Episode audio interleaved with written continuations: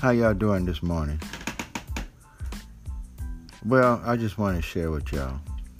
Now, I'm going to seven eleven to give me some coffee. I walk into seven eleven, and there's a dude standing there.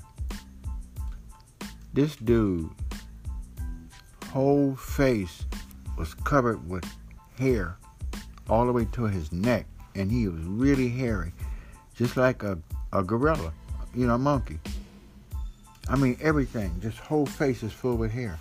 I could not believe it what I seen, but he was the coolest motherfucker, though. You know, he had swagger like a motherfucker, though. When he walked out that seven eleven night, when he had the, he was the best-looking man in the seven eleven when he walked out there. And he was proud as hell. But, man, I my first time ever experiencing that.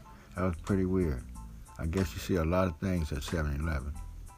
But anyway, what I really want to tell y'all is uh, that uh, some of y'all come out here in Hollywood, and y'all want to be actors and actresses.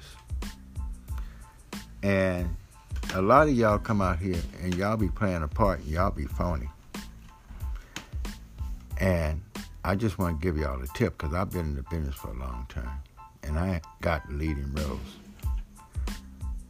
For one thing, what a director and a producer look for, they look for character. And in movies, they got all characters, all type of characters. Ghetto, classy, dingy, or whatever the fuck, they got all those kind of characters.